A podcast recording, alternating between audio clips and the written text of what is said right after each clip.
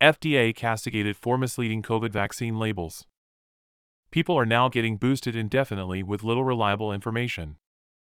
A lot of things went wrong during the COVID 19 pandemic that apparently originated in a Chinese lab working on dangerous bat viruses and circled the globe, killing millions.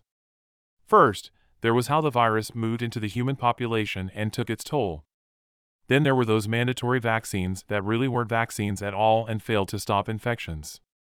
Then the massive number of side effects and deaths from those shots still is climbing. Now a new report is blasting the U.S.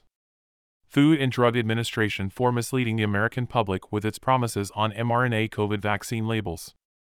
A report at Just the News revealed that the FDA is refusing to label potentially severe side effects or even tell recipients the shots can't stop transmission of an increasingly immunoevasive virus.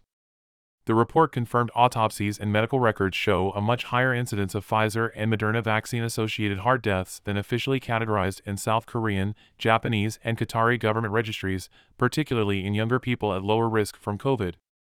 And it said a study, even funded by the FDA for the Journal of the American Medical Association Pediatrics, that involved 3 million children ages 5 to 17, found a signal for several serious heart diseases shortly after vaccination. The report went through the results, a Nature journal article cited a Taiwanese study finding a much higher risk of visual impairment among the vaccinated. From South Korea was a study in the European Society of Cardiology's journal that confirmed 61% more vaccine related myocarditis deaths following autopsies than recorded in the country's vaccine injury registry, all under age 45. And it said a number of influential medical researchers had asked the FDA to demand vaccine makers add various health warnings to their labels, but were refused. They, in fact, castigated the federal bureaucracy and called the mRNA labels being used misleading. Whatever one thought of the initial shots, people are now getting boosted indefinitely with little reliable information about scientific developments, explained University of Maryland Pharmacy faculty Linda Wastila and Peter Doshi.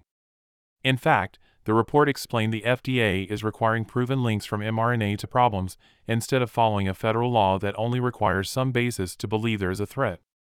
The report said former New York Times drug industry reporter Alex Berenson has expressed concern over the possibility mRNA vaccines carry a 1 in 50,000 risk of sudden cardiac death for healthy young adults and thus several thousand sudden deaths from mRNAs within weeks in people at almost no risk from COVID.